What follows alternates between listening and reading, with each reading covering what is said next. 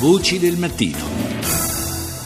E debutta questa sera in prima nazionale per la 48esima stagione teatrale del Teatro Libero di Palermo Millennium Bug, uno spettacolo liberamente ispirato a Il Maratoneta di Luca Coscioni. In scena c'è eh, Galliano Mariani, la regia è di Cristian Angeli che adesso è in linea con noi. Buongiorno Angeli. Buongiorno, buongiorno a voi. Indubbiamente questo è uno spettacolo molto delicato ma anche molto particolare. Lei come regista non ha chiesto, mi sembra, all'interprete Galliano Mariani di interpretare Coscioni, però ha un ruolo importante di dar corpo al pensiero di Coscioni. Io ho parlato molto con l'autore del testo che è Sergio Gallozzi che si è ispirato al maratoneta di Luca Coscioni.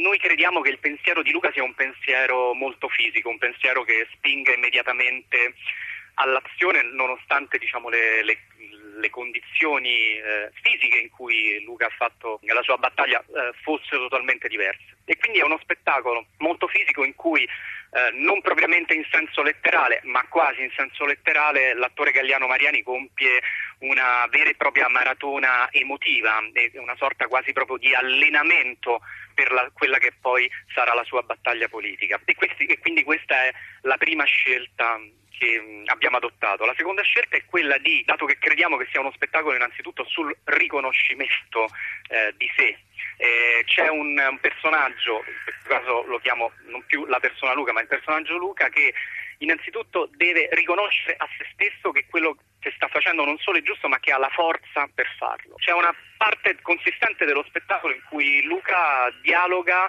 con se stesso, in cui quindi lo spettacolo prende più che altro la forma del dialogo e quindi sì, una forma dialogica. Tutta la trama diciamo, ruota intorno a un uomo che ha appreso di avere una malattia come la SLA che lo porterà esatto. alla morte nel giro di qualche anno.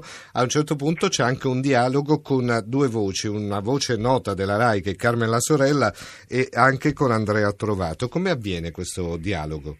Beh, Carmen la sorella, che fra l'altro ringrazio diciamo, per l'apporto che ha portato a questo spettacolo, è portatrice eh, ovviamente di notizie dal mondo e di notizie che hanno a che fare in particolare con, con quel mondo che ha fatto finta che, mh, che Luca non esistesse.